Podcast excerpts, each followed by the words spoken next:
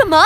医生的话让兔子警长十分震惊，医生却毫不在意，冷静地继续说道：“从他的血液里，我们检测出了引发不明疾病的病毒，所以他有极大的可能会感染不明疾病。现在需要被隔离，不能和外界接触。具体情况之后我会通过电话联系你的。”怎么会这样？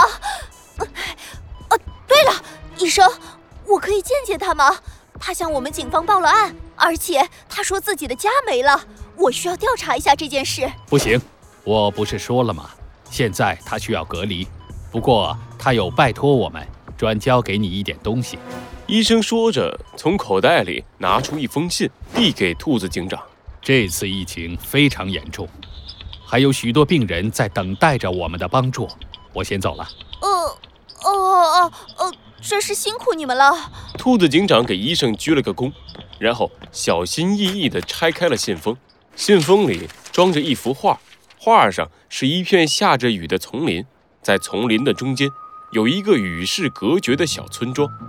村里有几只可爱的狸猫站在一起，而村庄的门口有几只狒狒带着笑容，正在越过一条不算宽的小河，朝着村里走去。画上画的应该就是他的家，这些狸猫都站在一起，是迎接这些狒狒吗？兔子警长一边看着画，一边思考了起来。他不断观察着画里的细节，可是越看越觉得这幅画并不像表面看上去的那样美好。这幅画是狸猫传达给我的信号，一定不会这么简单。他告诉我他的家没了。莫非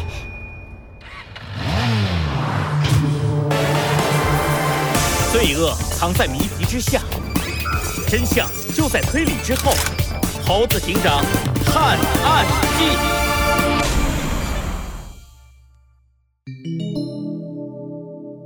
疾病之下二，两位大哥有什么吩咐，你们尽管说。袍子一脸讨好的站在猴子警长和小鸡墩墩的身边，我一定全力配合两位寻找一切线索。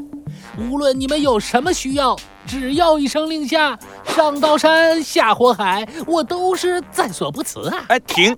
你现在说的再好听也没用。我们先来聊聊这个吧。为什么看到我们的警服，你们就要逃跑？呃，那什么，想运动一下。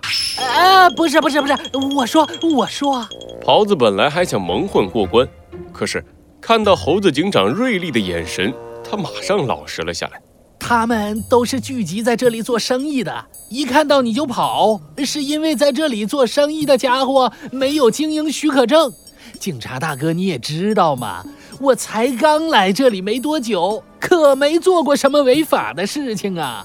看在我这么可怜的份上，要不你放了我吧，我保证下次不敢了。哦，从刚才到现在，我根本就没提过违法的事，为什么你主动说自己没做过违法的事情？为什么要我放了你？哼，看来你这是不打自招了。小鸡墩墩，检查一下他的袋子里到底放了什么？哎，不，不不，不行！猴子警长一说要检查袋子。袍子马上急了，他一下子蹦下了三轮车，准备阻止小鸡墩墩。可是小鸡墩墩早就站在了袋子旁边，听到了猴子警长的话，他马上拉开了袋子的封口。这是一大堆东西从袋子里涌了出来，掉到了地上，有八根触须的人参，巴掌一样大的灵芝，散发着好闻香气的木头，看上去都十分的珍贵。猴子警长拿起人参。仔细的看了看，马上就发现了不对劲的地方。怎么有股胶水味儿？咦，这个触须是粘上去的，这不是人参，这就是一根白萝卜呀。这个灵芝也有问题，是好多根蘑菇合在一起捏出来的。莫非这里是专门坑人的假货集市？猴子警长环视四周，周围的小摊上散落着一些毛皮、鹿角之类的东西。也透露出一股劣质的感觉。猴子警长，不好了，他要逃跑！小鸡墩墩的一声大喊打断了猴子警长的思考。猴子警长抬起头，发现袍子从三轮车上的口袋里掏出了什么，然后不顾一切地向前狂奔。一道锐利的光芒从猴子警长的眼里闪过，他露出了插在腰间的手枪。站住！如果你再试图逃跑，我将会采取一些特别的手段来制服你。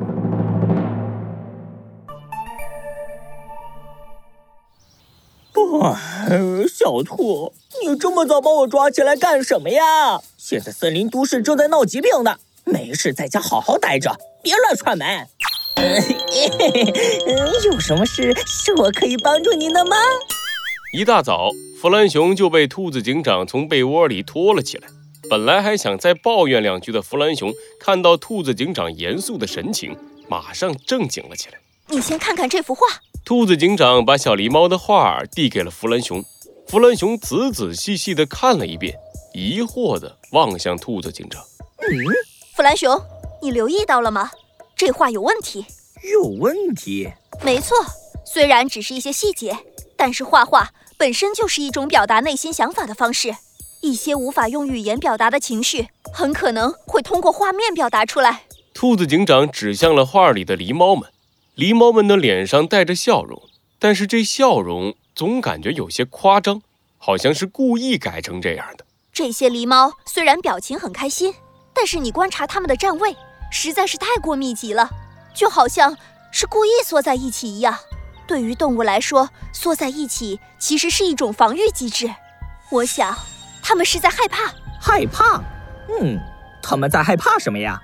我想应该就是这些家伙了。兔子警长的手指移动到了画里的狒狒身上，每只狒狒的脸上都洋溢着灿烂的笑容。你看这些狒狒，它们的腰部都有一个打开的口袋，可能象征着收获利益。这些狒狒并不是到这里来做客的，恐怕他们是一群山贼，一群劫匪，他们洗劫了这个村庄。甚至可能做出了一些更可怕的事情。弗兰熊点了点头，认可了兔子警长的分析。嗯，小兔，你说的有道理。从图画来分析心理，早就是心理学里的常用手段了。哎呀，真是士别三日，当刮目相看呐！短短时间，你居然有这么大的长进，看来你最近看了不少书，下了一番苦功夫啊。哼，那是。兔子警长昂起头，捏紧了自己的拳头。你们每个人都在进步，连小鸡墩墩都可以独当一面了，我怎么能落后呢？哦，不过进步归进步，比起本天才来说，还是差了那么一丝丝的。这张画里还有一些信息，就让本天才来帮你分析分析吧。弗兰熊拿过了兔子警长手上的画，把画扫描进了电脑里。没过一会儿。一幅地图就在弗兰熊和兔子警长面前的屏幕上显示了出来。这幅画的树叶又细又尖，就像针一样，很显然是狸猫们喜欢居住的针叶林。再加上这条小河，这样的地形在森林里并不多见。我再稍微借用一下森林都市的卫星，应该很快就可以定位到这个村庄的位置。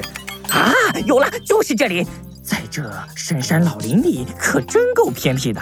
让我们来看看这里发生了什么。屏幕上的地图不断放大，很快，村庄的全貌就出现在弗兰熊和兔子警长的面前。但是，当看清了小村的全貌时，兔子警长和弗兰熊都露出了愤怒的表情。整个村庄面目全非，只剩下大火灼烧之后焦黑的痕迹，狸猫和狒狒全都不见踪影。但是土地上，隐隐约约的。可以看到一些暗红色的血迹。如果事情真的像我推测的那样，那么这些狒狒必须受到法律的制裁。